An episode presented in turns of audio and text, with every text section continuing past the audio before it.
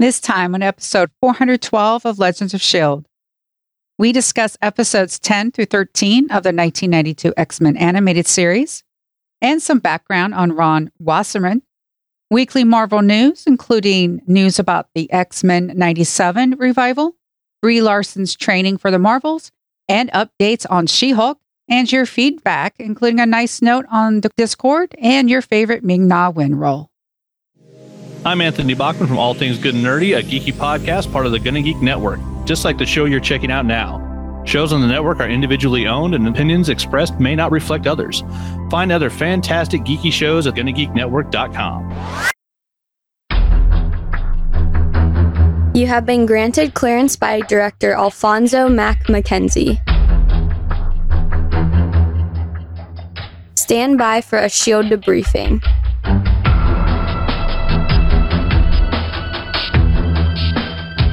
All information to be discussed here is classified and may only be discussed among agents granted clearance by the SHIELD director. Now it's time for your scheduled debriefing. I'm Agent Michelle. I'm Agent Chris. And I'm producer of the show, Director SP.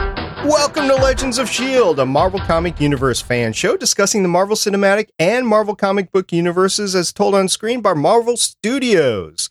This show is recorded on Thursday, February 10th, 2022, live from the Legends of S.H.I.E.L.D. studios and broadcast Fox Kids wide via www.geeks.live. Come and join our live chat as we record. Gang, happy National Umbrella Day. You know what? Go after you've listened to us, go to Google, and if you have not seen Tom Holland's lip sync battle with you know, he starts off with singing in the rain and then he goes into Rihanna's umbrella.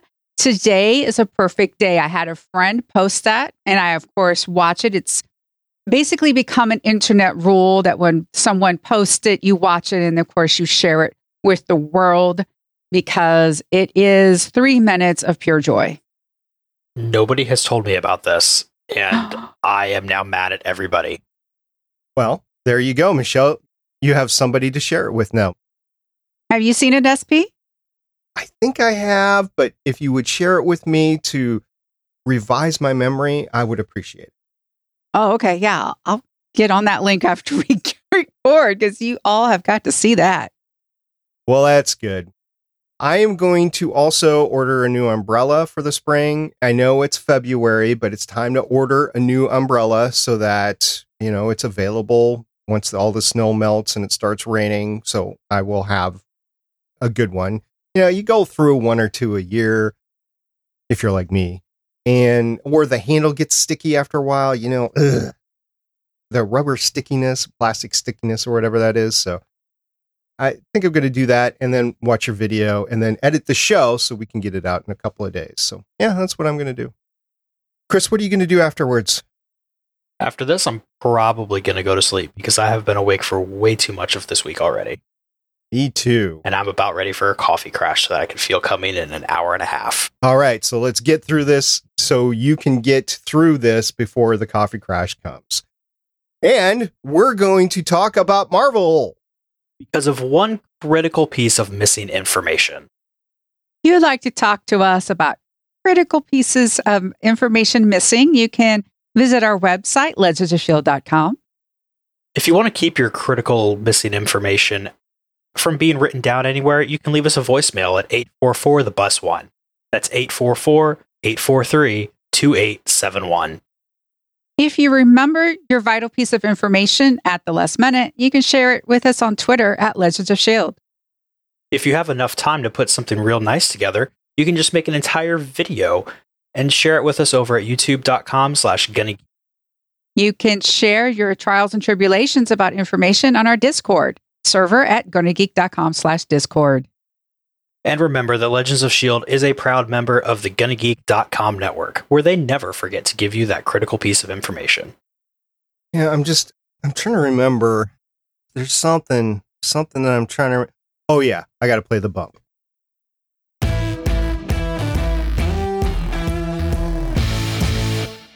What they were talking about before was obviously the critical piece of information that Bishop didn't remember as he came back. We'll talk about that in a minute. But first, before we talk about X Men, the animated series episodes that we all watched for this week, and I got an update on that too. But before we talk about that, you guys, both of you, and everybody else that has either talked to me about X Men, the animated series, or has given us feedback on this show that we're watching now, has said the X Men theme is the best thing ever. Right, guys? It's true. Yes. Okay. So I did a little research and I found out who wrote the dang thing. It's Ron Wasserman, and he's a rock guy in the past. He's part of a, a few bands, and then he became part of another band with his wife. He became a, his wife, I guess, after his stint with the entertainment company that put on X Men the animated series. But anyway, Ron Wasserman, he has 76 total composer credits, and he's been in the business since 1992, getting credits, including the biggest one that he's done, and the one that there's the most information out about is the Mighty Morphin Power Rangers theme. He wrote that, he performed that, and he sang it. So that's all Ron Wasserman. He also did X Men, the animated series. We'll talk in depth about that a little bit more. He did Dragon Ball Z, and he did Dragon Ball Z from home. So we'll talk about that later. He did a little bit of work from home deal there. He also did themes for reality shows like American's Top Models, American Pickers, which I'll just put that in the category of reality TV show. And he also did the theme for the Real Housewives of New York City. He did Hot in Cleveland, so he had a chance to work with Betty White. Yep, I said it. He worked with Betty White. And he did the theme for SpongeBob and many, many more. That's just some of the big highlights there. Now, Ron started working for Saban Entertainment in 1989. He was brought on to be basically a gopher, a coffee person, or something like that. And then he learned the mixing business for TV over the next three years. He didn't just jump into it. He had to learn it. So for everybody out there that just wants to jump into a job and you think you're going to be the best thing ever right out of the box, yeah, there are people that are like that, but most of us it takes a little while to do it.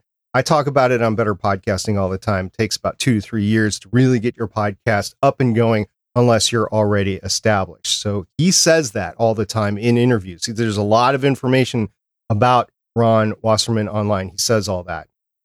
His alias for singing was Aaron Waters, and they did that because he, as the composer and director of the music, needed to yell at the singer. So they just created the persona of Aaron Waters, which is Ron Wasserman, but that's his singing persona and how he's credited.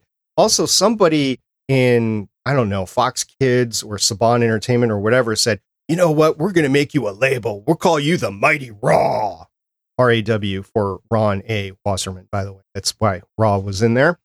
So you might see him credited as Aaron Waters or the Mighty Raw from time to time. Now, he left Saban in 1995 and started to work from home.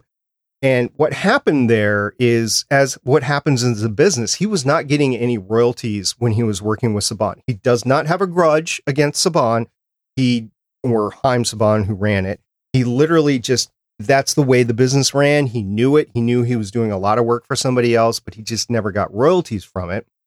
So when he asked Haim Saban for royalties in 1995, Haim just said, okay, no, we're not going to do it. And it was a business decision. It wasn't adversarial. There was no big breakup. There was no argument or anything. He said, okay, well, then I'm leaving.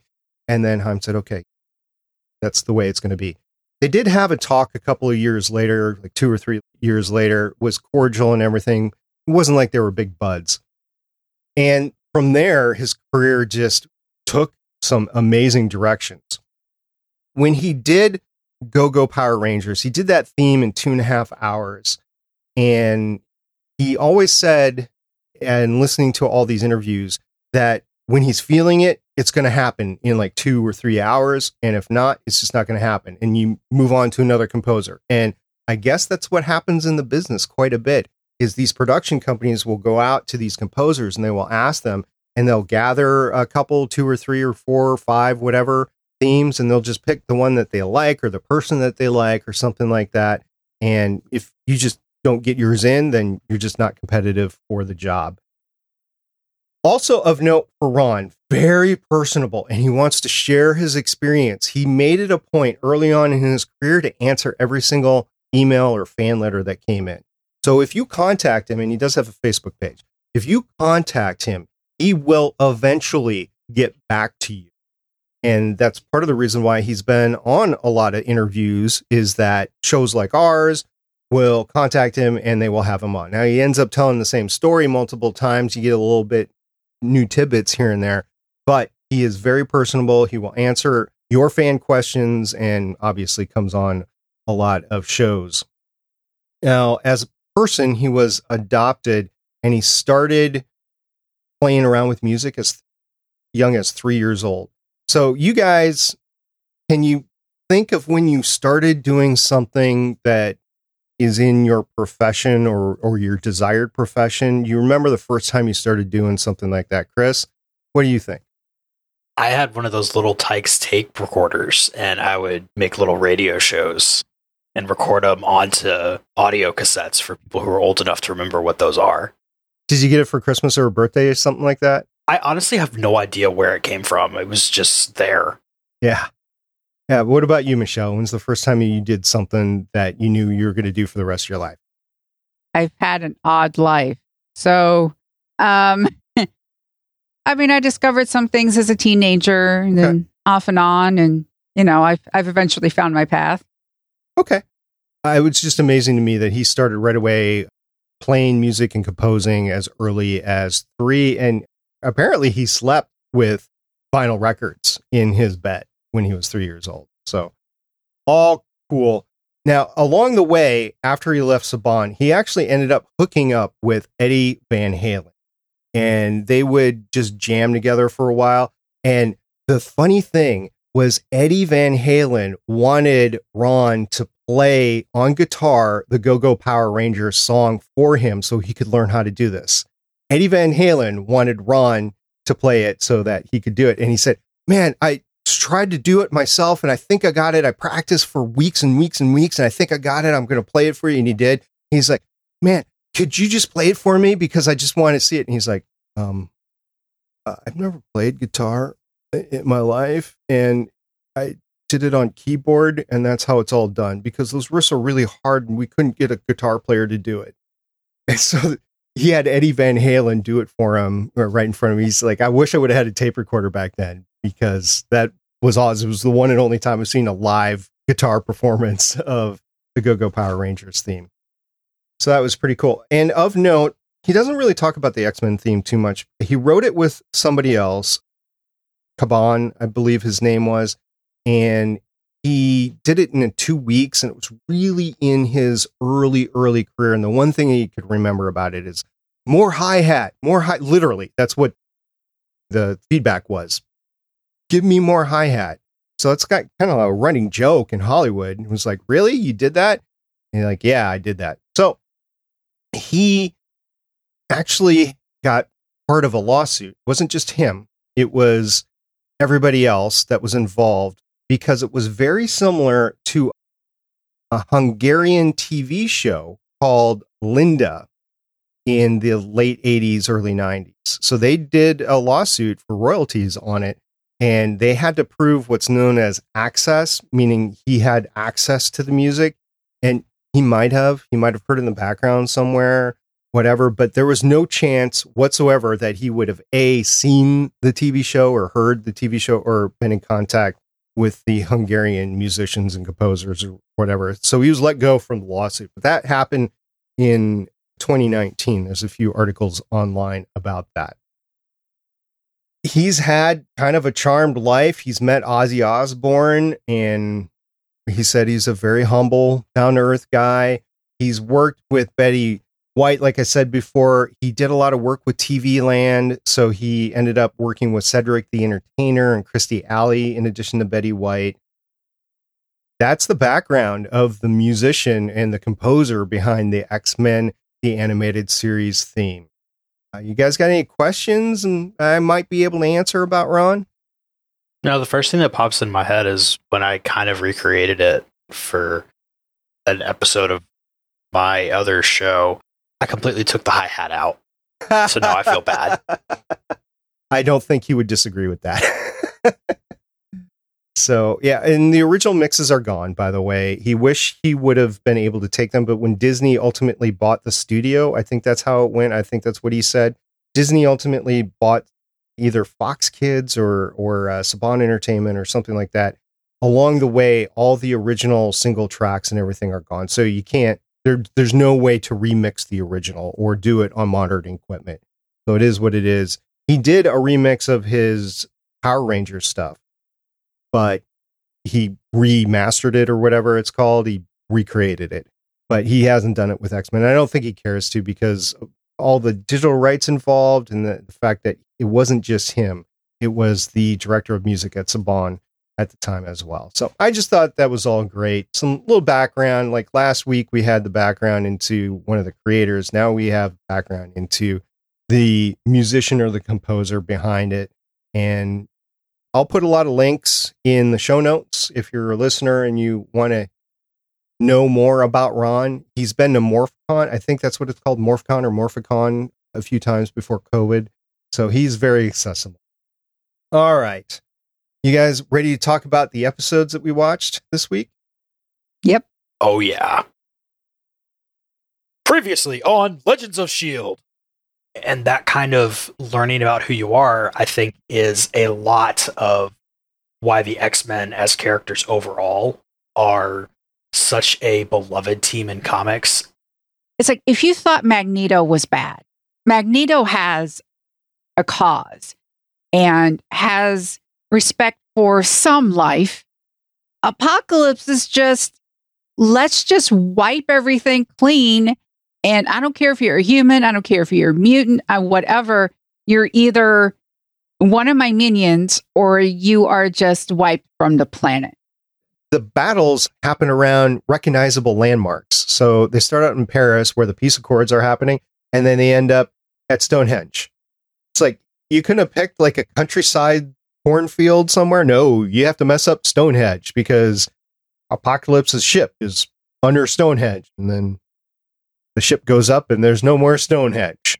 Well, yeah. How do you think he finds it? If you just have it in the middle of a field, it could be anywhere. Oh, okay. Good landmark. Yeah. Yes. Should have put it under the pyramids. Stargate program. Cyclops knows where Gambit came from. As viewers, we do not know at this point where Gambit came from. Gambit is being reckless. I uh, very much appreciate that they are showing that his power is not just the cards, it's charging up anything. And he is taking full advantage of that. But Cyclops also needs to take a chill pill here He's at about a 12. I need him to come down to a 2. It's only going to get better. I know eventually, like the fifth season, but this show does get better and it starts off strong and it's still still going to get so good. The previously on this week was brought to us by Agent Michelle. Thank you very much, Agent Michelle. Glad I could help. So the four episodes that we watched this week were season one, episode 10 through 13, as shown on Disney Plus, The Unstoppable Juggernaut, Days of Future Past, Part One, Days of Future Past, Part Two. Can't wait to talk about them and the final decision. But before we get there, I need to talk to you guys about something. I was wrong last week. Chris, do you know why I was wrong? I can think of at least 12 reasons, but what's the one you're thinking of? I said that The Unstoppable Juggernaut aired February 20th, 1993. It did not. It aired Saturday, March 6th, 1993. I was looking at a list that had the incorrect air dates on it. So The Unstoppable Juggernaut did air out of order, and Disney Plus is showing them in the order that they aired. So I was wrong last week. I just want to correct myself. Everybody okay with that? Yes. Yeah, you're allowed one every once in a while. Okay, thank you. So The Unstoppable Juggernaut aired Saturday, March 6th. Days of Future Past, Saturday, March 13th. Days of Future Past Part 2, Saturday, March 20th. And then the final decision, which was the season finale of that first season, Saturday, March 27th, 1993. Now, Michelle, you want to talk about what happened there? In The Unstoppable Juggernaut, the X Men discover their home destroyed and perfects Professor X missing. Their search leads them to a titanic mutant who can become an unstoppable force. In Days of Future Past Part 1, the mutant travels back in time to avert a future catastrophe. Days of Future Past Part 2, Gambit sets out to prove his innocence by thwarting an assassination he supposedly caused. Can he succeed? The final decision Senator Kelly has been abducted by Magneto, and given the facts about Magneto's goals of superiority of mutants over humans, the X Men's beliefs of peaceful coexistence between both races, and the Sentinel's plans of global domination, and must make a decision of his future plans and politics based on this information. Thank you, Michelle. Chris, what are your initial thoughts? Overall, for the entire season, like it gets kind of episodic at the beginning, which is fine. It makes sense to me. But then here toward the end, they've really got this overarching storyline thing going really, really well. They did an amazing job on one of the most classic stories from comics, Days of Future Past. Better than the movie. Again, this show, better than the X Men movies. I was happy to see that the first season was really one long story arc. Yeah, was, like Chris said, it was a little monster of the week some points, but it really was building up the whole thing, which was almost unheard of back then. But the real cool thing is it had a de facto post credit scene. Now, it wasn't really post credit scene, but it had a final scene at the end, which leads us into season two. I don't know what to call it a coda a final scene, a tease for next season. I don't know, but it had that with, I believe it was Mr. Sinister that was laughing. At least that's what I saw on the closed captioning on my Disney Plus.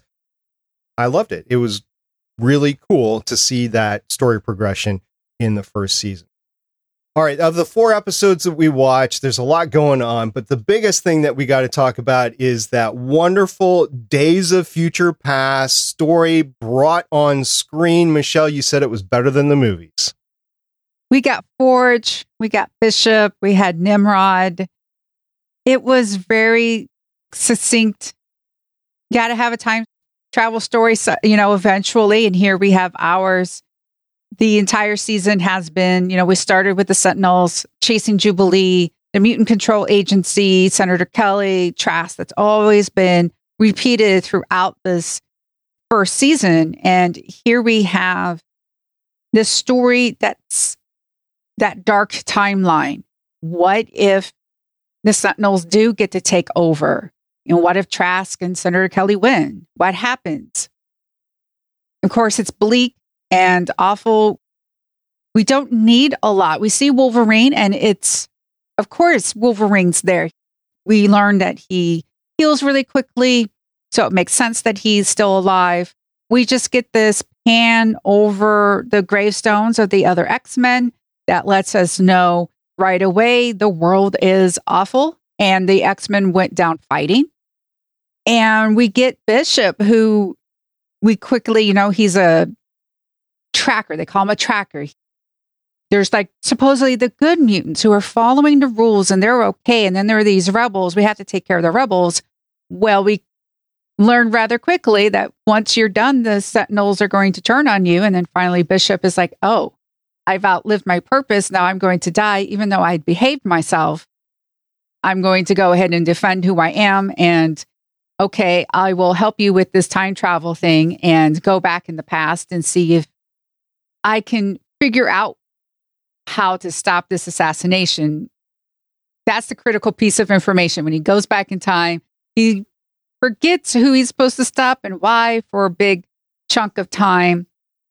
And what's interesting, they don't even know if that's what it does cause this whole awful future. It's a hypothesis given to us by Forge. Uh, it could be you know, this assassination that happened in Washington, D.C. And much like in the movie, they're taking the comic story and using different characters to kind of go through and make the story happen. Whereas in the movie, kind of feel like Wolverine is thrown into it because that's who the studio really wanted to push instead of Kitty Pryde. Here in the cartoon, that just doesn't really feel like the case because just knowing how cartoons are made, they had this cast that already existed. And they can't really introduce a new character just to have her go back and do time travel stuff and make all of these things happen. So you just have Bishop come back here. You have Wolverine still around there, but the basics of the story are still there, and it's still such an amazing story. I'm going to go a little bit more basic here. We're talking time travel. We get a time travel story. That's awesome. I love time travel stories. I just did an episode of Time Traveler's Wife for another podcast. Just love it. And then all the cameos. I mean, Michelle touched on them a little bit. Chris touched on them a little bit. She had, I believe, Quicksilver and Wanda in the future. You had a screenshot of Ghost Rider. There's a whole deal of how they snuck all these cameos, the artists for the shows snuck all these cameos into the shows and they're on name. They're on name mutants, and there's a whole story behind that. I've learned it. We will talk about it at a later date, but we obviously get all these cameos on the screen, which is awesome. And I know the Days of Future Past story because I've seen the movie, but I've never read the comics. And then seen a different version of it here, it's truncated because you're talking about two different 20 minute episodes, right? But they hit all the high points of it and they hit they did all the important stuff. I really enjoyed how they did it. And they put a lot of effort and work into trying to tell the story at both a kid level and I believe an adult level where you could in 1993. And I think they did a great job. It was awesome. I can't wait to see seasons two through four now because if this is the foundation, we're just, it's going to get better, as you said last week, Michelle. Master Mold. We've seen Master Mold before. He was he it was destroyed in a previous episode, but they either recreated it or fixed him up or something like that, or maybe you survived. I don't know. But Master Mold, I don't think we talked about before. He's basically a big sentinel that is a sentinel factory for more sentinels, right? Yes. Pretty much. Okay. And he's what the X-Men in this series of episodes ultimately have to destroy to win. Because if you don't, then you just get the hundred. I'm trying to remember the one shot in the fourth episode of all of the Sentinels flying around. There was hundreds. It seemed like hundreds running around. So the only way they can win against hundreds is to kill them all off in one big swoop and take Master Mold with it. Because if not, Master Mold is going to create plastic versions and just specialized versions that will be able to go after different X Men specifically. I don't know. I think it was handled well. It was handled with the whole team. You had the whole team coming together, including, I don't, what do you want to call Magneto's side of the X Men? Because the X Men is like Xavier and that bunch. What do you call Magneto in his bunch? He likes to call them the Brotherhood. Okay. So you have the X Men and the Brotherhood coming together to fight the common enemy there. Well, you have Magneto. That's the key part in this. I have to remember it was great when they brought back, you know, Pyro and Avalanche. If you had been watching, you automatically realized, oh, they were the ones with Mystique. Mystique was with Apocalypse. At first, you think this might have been a Magneto thing, but now you realize that Apocalypse had a hand in trying to kill Senator Kelly figure out in the next after Days of Future Past. Magneto's basically was just sitting around with a, a drink, maybe with an umbrella in it, who knows, just waiting to see all this awfulness unfold. Didn't happen, kidnapped Senator Kelly himself. We need to realize that it was just Magneto doing Magneto things. He didn't have anyone else there. There's no Sabretooth, none of that. It was just him taking Senator Kelly to the old battleship sort of deal and making his spiel and speech there. And we get the upgraded Sentinels. That is part of the comics where the Sentinels learn what the mutants can do and they begin to adapt. And eventually, and they didn't really get into it with Nimrod, but eventually in the comics, they have Sentinels that can learn and almost mimic eventually like what the mutants can do and they become very formidable before we go to chris i want to interject one thing the ship that magneto's on reminded me so much of the Amazo back in Arrow, right? The Green Arrow off the island, right? I, I was just thinking, oh, what's the name of the ship? Please tell me it's the Amazo. Please tell me it's the Amazo. But of course, that would be crossing the streams. I don't know, Chris. Tell me about Magneto. Magneto's whole thing is he wants mutants to be able to live in the world. But where Professor Xavier wants everybody to live nicely together with rainbows and unicorns and stuff, Magneto wants his people to be more of a superior race kind of thing, which a lot of times plays more into that villain role. But it also means that he and Xavier will have their views align, maybe not for the reasoning on why something should happen, but the fact that the thing does need to happen. And taking out the Sentinels is definitely one of those things that needs to happen for both of them to have their goals met. I love how we finally get the payoff with Gambit. This whole season, there's been this, we talked about it last episode. There's been this tension between Gambit and the rest of the team. And Michelle, do you think that was adequately set up? Indeed. We had that triangle in Gambit versus Wolverine, Wolverine and Cyclops, Cyclops versus Gambit, that triangle there. His actions on Genosha, he said he betrayed them to get inside information and then eventually rescue him. It's all part of his plan. Xavier looks into his mind. It seems like he had, you know, with prison when he, they were visiting Beast, Beast showed up. Hey, it was. There were just all these little breadcrumbs. And when Bishops is like, you're the assassin, some of the team members were like, they took pause and was just, you know, m- maybe you could. And he, that Gambit just has this look, and and eventually they sort of go, not. You probably are not right. Uh huh. Sure. It was all there that season. It was good. Well, it could have been any of us, right? It just happens to have been you, Gambit, but it could be any of us because we're all capable of evil, which is true, but still. Yeah, the other thing about Gambit though is there was allusions to his past. It's, uh, I guess the Cyclops with the past, but it's never been explored yet. Now, granted, we only got 13 20 minute episodes, but I'm hoping this door opens for some more information of Gambit. Chris, what do you think? It's been too long since I've watched this. Since I knew it was a possibility, I didn't start rewatching it on purpose, so I could kind of essentially rewatch it for the first time experience for this. And I don't remember if they really get into where Gambit came from. But if they don't, I'll tell you what it is later. Okay. Another cameo that we got in the first episode on the Juggernaut was Colossus. And we've seen Colossus on screen in the X Men movies, in the Fox movies, but this was the first time we've seen him in X Men the animated series. I loved him. He was great. He was adorable. He didn't want to hurt anybody. He just wanted to smash, right? And ultimately, I was watching. So I watched that episode twice. Actually, I watched it more than twice because I had it on the background.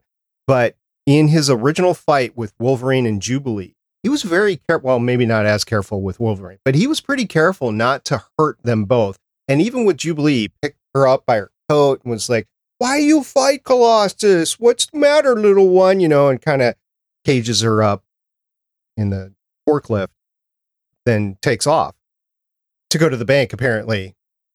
It's the only thing that's running through my mind of, of the timeline of the episode. But he is just this gentle giant. At the end of the episode, he helps recreate the uh, mansion. And he said he wants to go off to see his sister. Awesome. They did Colossus right. This is the Colossus that was first introduced in the comics. And once you, with the whole sister thing, I don't want to spoil it. I too can't remember exactly every door that this um, series goes through, like Chris. And this is good. I liked who voiced him. I like the way he was characterized. So good to see Colossus. I did not catch any of his Russian though, which might have just been we were eating dinner while we were watching these. But oh, his sister, I can't wait. Oh, good. Sounds like we do. I can't wait either because I don't know if it's going to be the same as the movies or. I just know that there's a story there, and I like Colossus. I like this version of Colossus, so we'll see what happens with his sister. Also, you know, throughout the whole Days of Future Past thing in, in the last episode, I think this is the first time we get a shirtless X Men. Wolverine loses his shirt in the middle of, of one of the fights, right? Not only does he lose his shirt, but he keeps his mask. It's so silly. I mean, I I watch I like I'm a fan of K-pop and I have this little joke to myself where some of the guys are allergic to their shirt, meaning they'll, they'll put on a perfect like suit jacket or even a regular coat, but then they have no shirt on. But that's a K-pop thing. Here's Wolverine, no shirt, but somehow his mask, it, there's a perfect rip and his mask is still on. I'm trying to figure out that physics. Yeah, because doesn't his collar stay on too? That's just weird. Earlier, we might have seen Magneto without a shirt ish, just in the stomach area. So it depends on how you want to count that. Yeah, there's bandages involved in that, I think. Well, Yeah. even before that, when he was still in the rubble. Oh.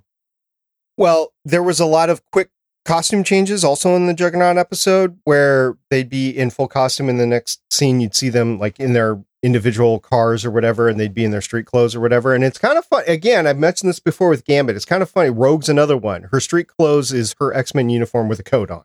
It's it's the same thing it's This series added another power to Storm, which is using the lightning to change her outfit. ah there you go. Just blind everybody around you while you change your outfits I see. It's just more of Storm becoming an anime character, announcing, changing instantly. It's just straight up anime. I don't see it in any of our notes, but we got a lot of Jean, Scott, Logan. We got a lot of that in these episodes as well. I was like, okay, we're going to hear more of this because I've heard montages of this before from the series. So, Jean, Scott, Jean, Scott. So, yeah. I have to admit, I lost count of how many times someone was called a rookie. I'm going to remember this rookie. Wolverine to Bishop. And then Jubilee, I think, was called rookie a couple times too, right? Yeah, I think so. But Jubilee actually officially becomes part of the active team. She's actually allowed to go out and fight.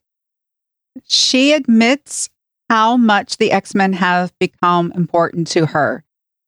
It's like, I love this team too. I want to be a part of this. Isn't this my fight as well? And she's no longer the mall kid. She's grown up a lot and she can handle, she still has a bit of the mall girl in her. You can't take the mall completely out of the girl, even though the girl leaves the mall. But her powers, like she's got really good control. I really like how they've developed it very much out of the comics, what she can do. It was great. And even though they'd kind of let her go on missions before, it was always, hey, go with somebody and just be a lookout. And now they're letting her go on things for real. So this is just a really good step. One thing I noticed, and this caught me a little bit unawares because I'm not an avid reader of the X Men comics. I did get all the issues a few years ago, and I was just like, this is not for me. But I guess in this iteration of the X Men, Rogue is Mystique's daughter, and that started to come out. And I didn't catch that so much in the Muir Island episode where they saw each other, but there, it was definitely coming out in these episodes. So I did a little research. I guess there is a comic background of this relationship. I don't know if it's actual biological or adoptive, but that actually took me by surprise. I was like, whoa, I didn't realize this was happening. That's why we, we didn't want to tell you, SP. You realize Chris and I, we knew and we, we bit our tongue. We were respectful. Yeah. And there's more to it. And some of us literally bit our tongue and sounded more like this. That's right, you did. well, I enjoyed that little reveal because I don't, again, I don't think it came out in the Muir Island episode, but it definitely came out in this episode. Okay. I've had my piece of this. It was a fun watch. You, you have anything else, Michelle? One of the things from the comics that makes Magneto scary is sometimes he's right. And I appreciate how the writers and producers brought that aspect of Magneto to the show. Early 90s cartoons like this, you really had to worry about violence levels because they did not want kids to see people dying and they did not want kids to see people getting shot and getting hurt, which I think, not even I think, which I know is why they have the Sentinels as a major villain throughout this entire series because Wolverine can just go crazy on them and it doesn't matter because they're robots and don't have any feelings. And so you can hurt them because you're not really hurting them because they're not alive. I could tell you guys are happy that you've watched this season again. You've rewatched it over the past three weeks, right? Just oh, bit. yeah. Yeah. I didn't see it originally, but so three weeks it took us to go through the season. Originally, it was Halloween night, October 31st to the end of March, so five months. So got a little condensed version here. I'm looking forward to the next season. We're eh, looking ahead. I think we're going to do about the same thing. I think we're going to do the first five episodes of season two next episode and then run four episodes, four episodes. I think it is also a 13 episodes season. I think I will have to go back and look at the schedule to make sure, but next week for sure we'll be going through the first five episodes of season two and if you're watching along with us, drop us a note. Tell us how you like the episodes. Tell us how you like our discussion of it. Do you want to hear more of the background of the creators? Do you want to hear less? Do you want to hear more about our takes of the episodes? Just let us know. We'd love to hear from you. Meantime, we do have some Marvel Studio news to talk about this week.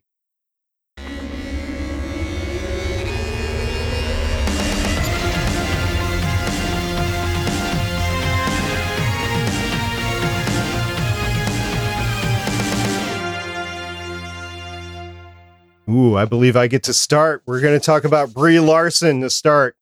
So, Brie Larson was in an interview in Insider, and she was talking about her training for Captain Marvel for the upcoming The Marvels movie. She said it went far beyond what I ever believed was possible for my body. She said, quote, I affectionately called myself an introvert with asthma before I got to play Carol Danvers, and I started training first out of sheer panic because I thought, oh my gosh, Marvel doesn't know that I don't even know how to walk up on a hill without being able to be out of breath. So I started this journey thinking I'll get strong, and I had no idea. I went far beyond what I ever believed was possible for my body. Unquote. So she chronicles her fitness milestones. I seem to remember this. She was pushing a 5,000 pound Jeep while her trainer, Jason Walsh, was inside. She chronicles it on Twitter, on Instagram, and her YouTube channel. And it gives fans insights into what she does. She said, quote, being able to hip thrust 400 pounds, deadlift 200 pounds, push my trainer's Jeep. I mean, it's an incredible experience to realize what's inside of you is well beyond what you knew was possible. And I have Carol to thank for that, unquote. So she talked about more of being pushed further in her training. Quote, I wasn't going to try to break my deadlifting record or hip thrust record, unquote, this time. Quote, to me, it felt like I had done that. I had wanted to focus on new challenges, unquote.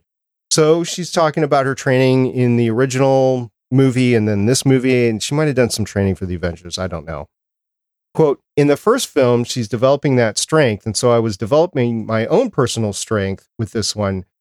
She's already got more mastery over her powers. She can fly now. And so having my body more limber, more ready for these types of movements like wire work, which I didn't have to do as much on the first one, was the main goal. I just started to kind of get obsessed with it. When people say, like, oh, girls can't do that, it just makes me want to do it even more. So there were huge accomplishments this time. And I just feel like my body's just getting more and more used to this and more and more excited. Now it feels weird to not train. I look forward to it, unquote. And she trains constantly as part of her life outside of getting ready for the movie and stuff like that. So I just thought it was nice that she's pushing herself because of this role. And also she's pushing herself because she wants to be an inspiration to girls, which, you know, there needs to be, I believe, a lot of role models for girls to do this, and she is apparently one. So I'm psyched to see this movie. either way, but psyched to hear about her physical training for it, which means there's going to be more action for Carol Danvers. Michelle, what do you think? Yeah, it's great to know that the project's still going and she's happy the way it's going to go. I really love the way that she portrayed the character in the movies. And just knowing that we're going to get even a more enhanced version of that is just going to be so cool. Another thing that we're all looking forward to is this sitcom reality show that we're going to get She Hulk. She Hulk director Kat Coiro teases bringing a mix of humor and heart to the Marvel Universe.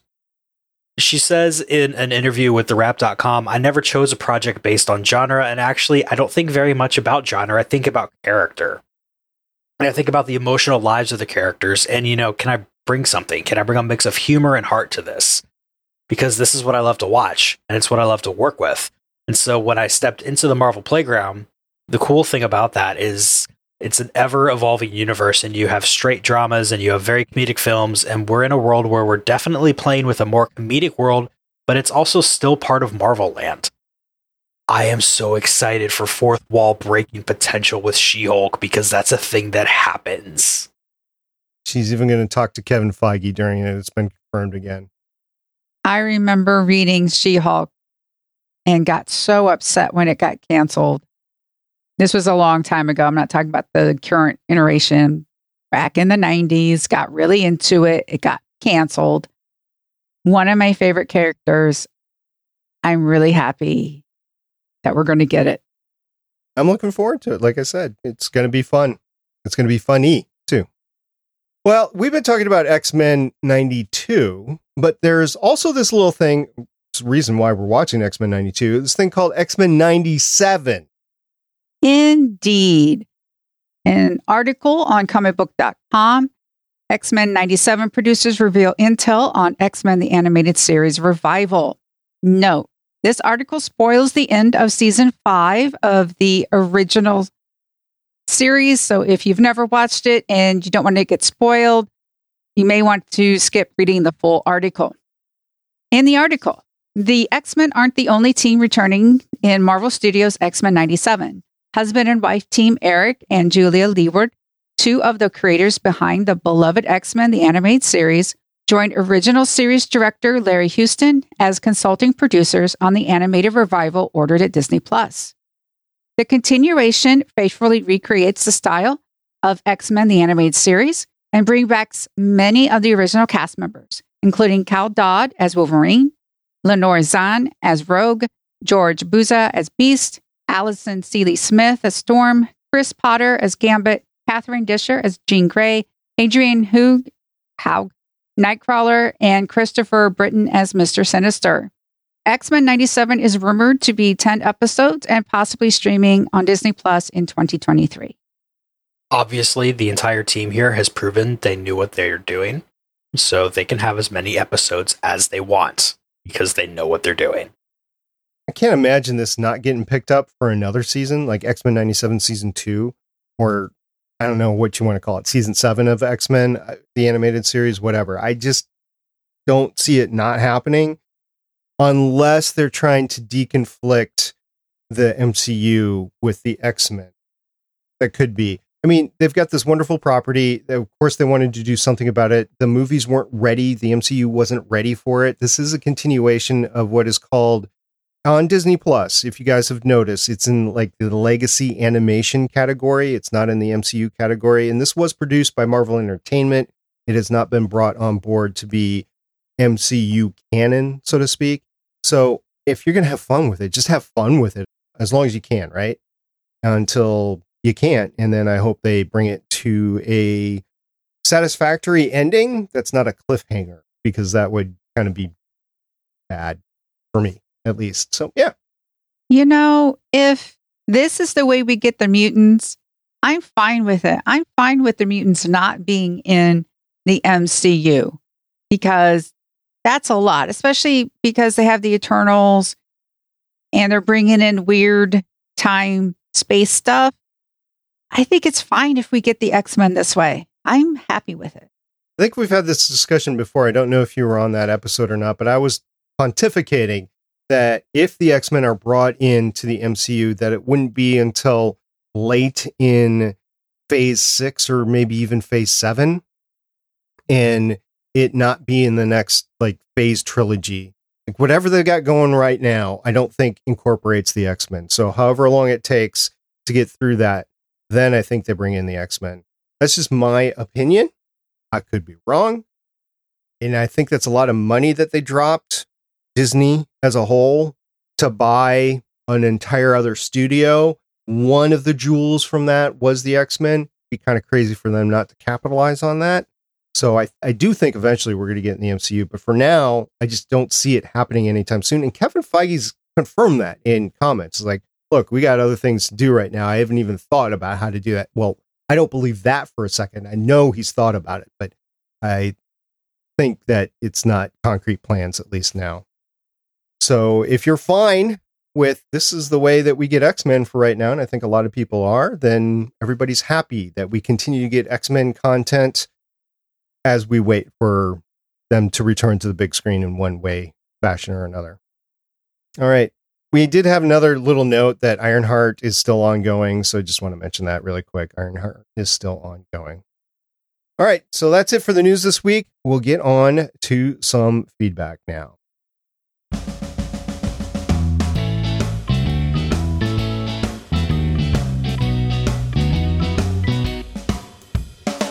One of the owners of the Legends of S.H.I.E.L.D. Twitter account posted a poll today. What is your favorite Ming-Na role?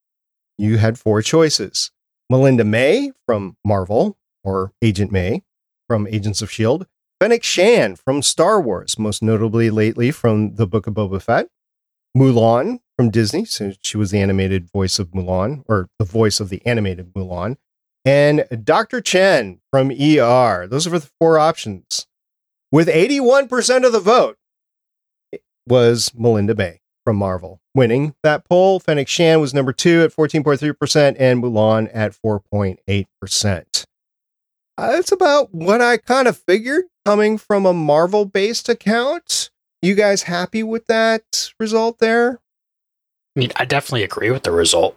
I'd flip the middle two, but you know, I'm not exactly disappointed with those middle two being how they came out. Of note, you have not seen the Book of Boba Fett yet. That is a true statement. Okay. But Mulan is really good. Yeah, it is. Michelle, you happy with those results? Yes, and I believe she is the first person to be in the MCU. Whether uh, Agents of S.H.I.E.L.D. is still canon, it still started in the MCU, Star Wars, and a Disney princess she has hit the trifecta, and I believe she's the first one to do so. So, congratulations, Ming-Na. Congratulations indeed. We also had a really nice note from Matt on Discord. Let me read this here. Loving the X Men recaps. I have started rewatching as well and wanted to chime in. Yes, it's very comics accurate. One of the reasons so many of us fell in love with it when it first aired. Yes, the characters were just like that in the comics at the time, I can imagine how disoriented it is for somebody who only knows the characters from the films or even in their current form, but this is how they were written then. Looking forward to further discussions. Matt, thank you very much for the note. I'm looking forward to future discussions as well. If you have something to chime in, please do so. We would love to hear from you in the future. Yeah, indeed. Thank you very much for stopping by our Discord and leaving a note we always love it when people come in and like what we do. Just knowing that we hit you well enough for you to feel like you had to come tell us that is making my heart grow very happy. It feels like the Grinch in the, you know, when the heart grows three sizes, the whatever. All right, Michelle, what do you got in store for us now? I think Magneto needs to come along and rescue us from the Blackbird.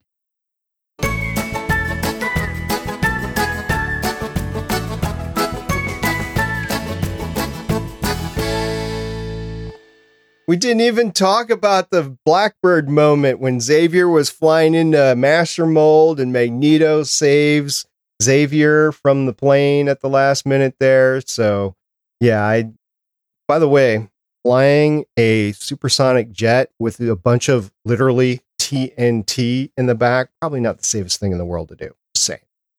Anyway, thank you very much for everybody who listened to this and downloaded this. We really appreciate you. Please drop us a line of how you're liking this coverage so far. We're really doing this for you and for, I guess for all of us, but we're really doing this for you. So if you want something else from us, we really want to hear what that is. I have another appearance on another podcast, been talking about before Smoking and Drinking in Space, The Expanse. When this comes out, season two, the episode on season two will be out. So if you're an Expanse fan, you can hear me geek out all about that over there. The podcast is called Smoking and Drinking in Space, and you can find it at creativebraincandy.com. Thank you for everyone for listening and downloading and interacting with us as well. You can find me on Twitter at shell underscore game. We just wrapped up our Rift's Ballad of Fate story with Nerds with Dice. You can go over to their YouTube channel and watch us as a whole. But we had a through storyline with a nice beginning, middle, and end, which a lot of RPGs don't get. But we had a nice, satisfying, if you like really big fights, we had an epic fight for our last episode. It was great action it was amazing. Go check it out. Yes, a big thanks to everybody for listening, for telling your friends about it, for pushing it into other people's ear holes with consent, because that part is important. And if you like hearing more from me, best place is to head over to playcomics.com where you can check out the as we are recording this latest episode where I talked to Erica Schultz about her book coming out in April because I'm really ahead of things called Forgotten Home be sure to listen through after the end credits because that is probably where you will get some of the best how to get into comics answers that I've ever gotten out of all the people that I've ever asked that question to. It was really cool listening to that episode and you asked her a question and she started referring to all the other properties that she's been involved with. And she just mentioned to you, yeah, I'm just looking at all this art on the wall, just trying to remember everything that I've been a part of man, she's been a part of so many amazing story runs. I'm again shocked, shocked at the level of talent that you get to interview over on Play Comics. And if all you do is ask nicely, then you ask really, really, really nicely. And I'm jealous of all that. That's really all it is. It's asking nicely and good timing. All right. Michelle, I do plan on listening to this epic fight as soon as I can. All right, everybody, you can contact us if you want to give us some feedback or want to tell me I'm wrong or want to say what your favorite part of the X Men, the animated series is. We have a website, legendsofshield.com. Our voicemail is 844 The Bus One. The bus, by the way, meaning the big aircraft at the beginning of Agents of S.H.I.E.L.D. So that is 844 843 2871. Our Twitter account is at Legends of S.H.I.E.L.D. if you want to get in on those polls that somebody posts from time to time. Our YouTube channel, where you might be watching this, is youtube.com slash geek. And our Discord server, which I'm at every single day. I know Chris is at every single day, and I know Michelle's been there quite often lately, is at gonnageek.com slash Discord. So that's it for this week. Until next time, I'm Director SB. I'm Agent Michelle. And I'm Agent Chris. See everybody next time. Bye. Bye. Bye. I wonder what superhero would be the best at removing snow. Hmm. I don't a know. good Storm's question. been bringing a lot of ice lately. Cyclops with his eye beams. Not a superhero, but I'm thinking Pyro might be good. Maybe. We'll have to discuss it later. Bye. Bye. Thank you for listening. If you want to leave us feedback, go to gonnageek.com and you will find all our contact information and other shows. You can also visit legendsofshield.com where you'll find our complete archive of podcasts. The music heard on this podcast is by Kevin MacLeod, found at incompetech.com, and also artists on pond5.com and audiojungle.net. The opinions heard on this podcast are those of the individual hosts and do not represent Stargate Pioneer Productions, Legends of S.H.I.E.L.D., or Gonna Geek. Agents of S.H.I.E.L.D. is the property of the Disney Corporation, Marvel Studios, and ABC. No infringement is intended.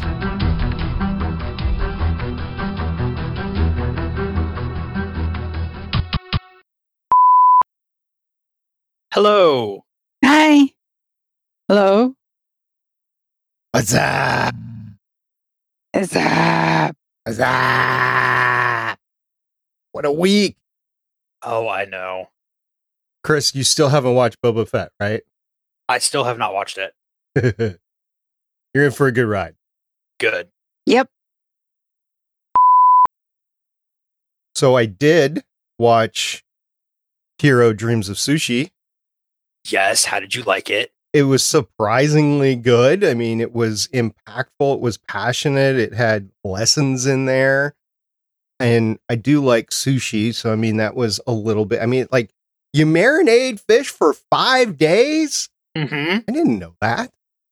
It is amazing. and the stuff that he has done in in his life to get where he's at just wow also the snowstorm which was happening while we were recording last week didn't end for a day after that and it had already been going on for a day so friday night comes and i like well i, I should probably think about shoveling out of here because eventually we're going to have to get out of here and so I started using the blower. It took me two and a half hours. My driveway's not all that big. It took me two and a half hours because there was that impactful ice layer underneath, you know? Mhm. I did my best to try to scrape it.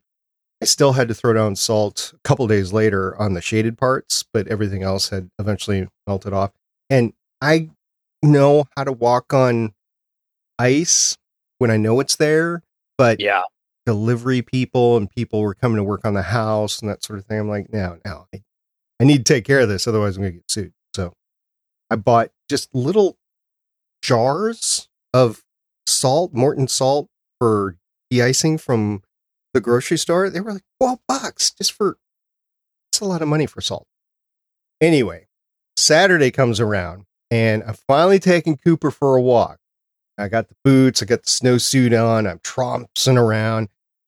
I get out of the house, and what do I see at the end of the cul-de-sac? I'm near the end of the cul-de-sac. There's only one house in between me and the end of the cul-de-sac.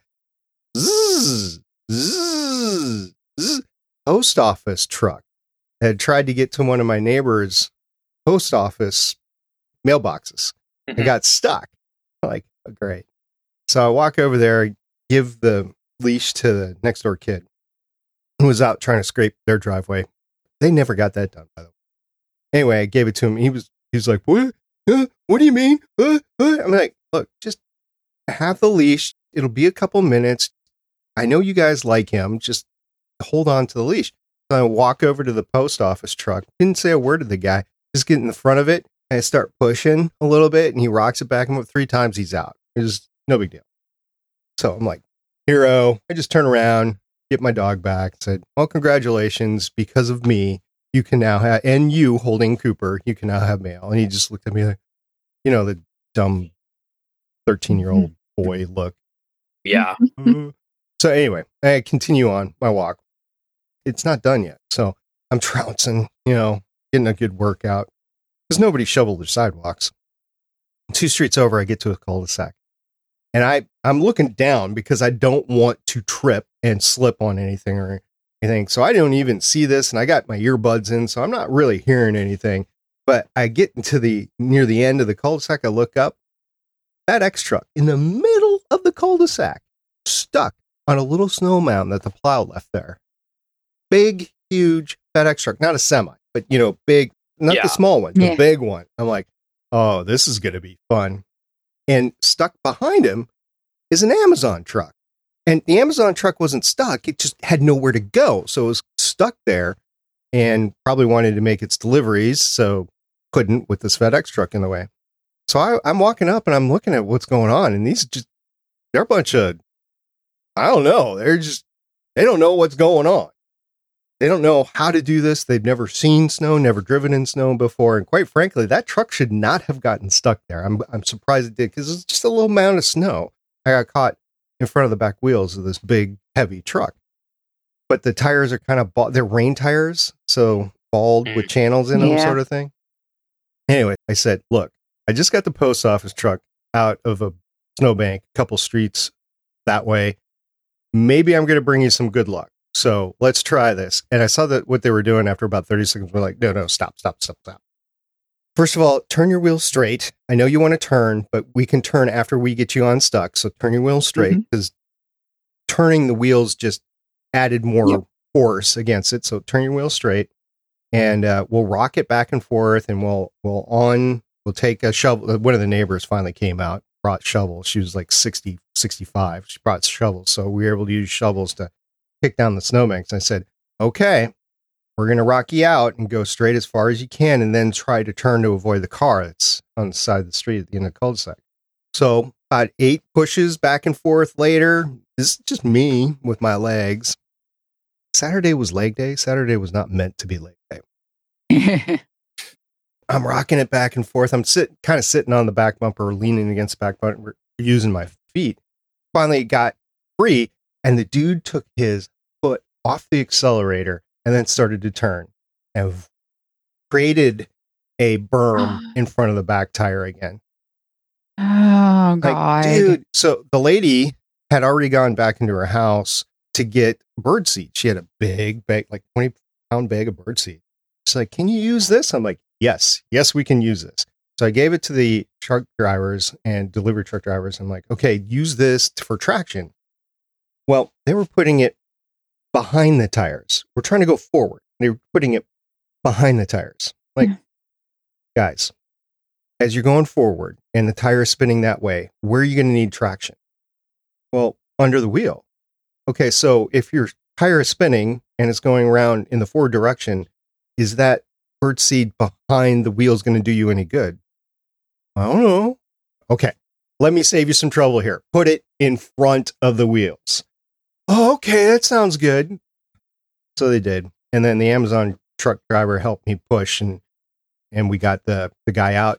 He was straight until he had to turn and he finally got out. And all the time he's on the phone with his dispatcher, which is I don't know, 30 miles away. The lady actually asked him, "So is your supervisor going to come out and help you?" He's like, "Lady, he is 30 miles away in an office. He's not coming out." So we well, we got him free and he continued on and by this time the post office truck had come behind the Amazon truck, right? So it's getting kind of sporty there in the cul-de-sac. I pointed to the post office truck and I said, I got him out. I got this thing out. I pointed at him. I am not getting you out of a snowbank. So don't get in a snowbank. He's like, no, dude, I'm not. And it wasn't condescending to him at all or anything, or he wasn't being smart ass back to me. He's like, no, no, I, I don't plan on getting in any snow and don't worry about it. I'm like, okay. And so I walk Cooper about the same time every day. These guys see me. They've seen me for months. So that was great on uh, Saturday. Was able to help the neighborhood out, get these two guys out. Monday, not Sunday, Monday, I'm walking Cooper around the neighborhood. Same time the post office truck was delivering. He actually tracked me down and he stopped me. And he said, I never got a chance to thank you. I went out yesterday and I bought some dog treats for your dog. Here, let me give them to your dog. And I'm like, okay. So he's like, oh, so thank you very much. And Cooper ate the dog treats. And yeah, so that was my snowstorm. I helped two delivery trucks out and Cooper got some dog snacks out of it. So the moral of the story is that the postal guy said that Cooper is your dog. I wasn't going to confuse the matter. I was just glad to help out and get my mail and get FedEx packages, even though I don't think we had anything come FedEx that. yeah, I, I finally got to uh, use the snowblower that I had since Minnesota. I hadn't used it since I moved here, and it's like, there we go. And it started and everything? Uh, yeah, Cool. it's electric. Oh, okay. Yeah. I have electric too. That's what I use. Yeah, I just to scrape off my windshield this morning. That's about it. Oh, poor baby. I know. It's going to snow again here tonight. I'm really looking forward to it. Oh. I think we need to have Magneto rescue us from the Blackbird, Rescue us from the Blackbird or in the Blackbird? from the Blackbird, because that's what he did. Because it's going to crash. Yeah, like the Enterprise. Blackbird singing in the dead of night. Mm, Troi must have been piloting again. Excuse me, but how many times has the Enterprise been destroyed before Troi. So stop it with the whole Deanna Troi thing. I guess that only works with the D and the E. I mean, you got to admit, if you're going to have a pilot that's going to crash, you might as well have a pilot that has some experience crashing and surviving. So, just saying. Yep, that's true. What do you guys think about the Futurama uh, Hulu revival? They better get DiMaggio to come back. I know. I've heard that they just haven't been able to make a deal. That's the way I'm reading everything. Like everybody seems to be freaking out that he hasn't signed and taking it as a sign that it's not going to happen. I did a horrible experiment while I was watching the episodes this week. You drank? No, no, that's a normal thing. Oh. We watched one episode a night Oh. just to kind of simulate having to wait a week. And That's like waiting a week now, especially when you can like play the next episode, Yeah. play the next episode, play the next episode. It was not fun at all. I put a link to Tom Holland on Lip Sync Battle with Rihanna's um, umbrella in the show notes under umbrella. Cool. I see it. Thank you. I'll watch that as soon as we get off. Legends of S.H.I.E.L.D. Is copyright 2013 through 2022.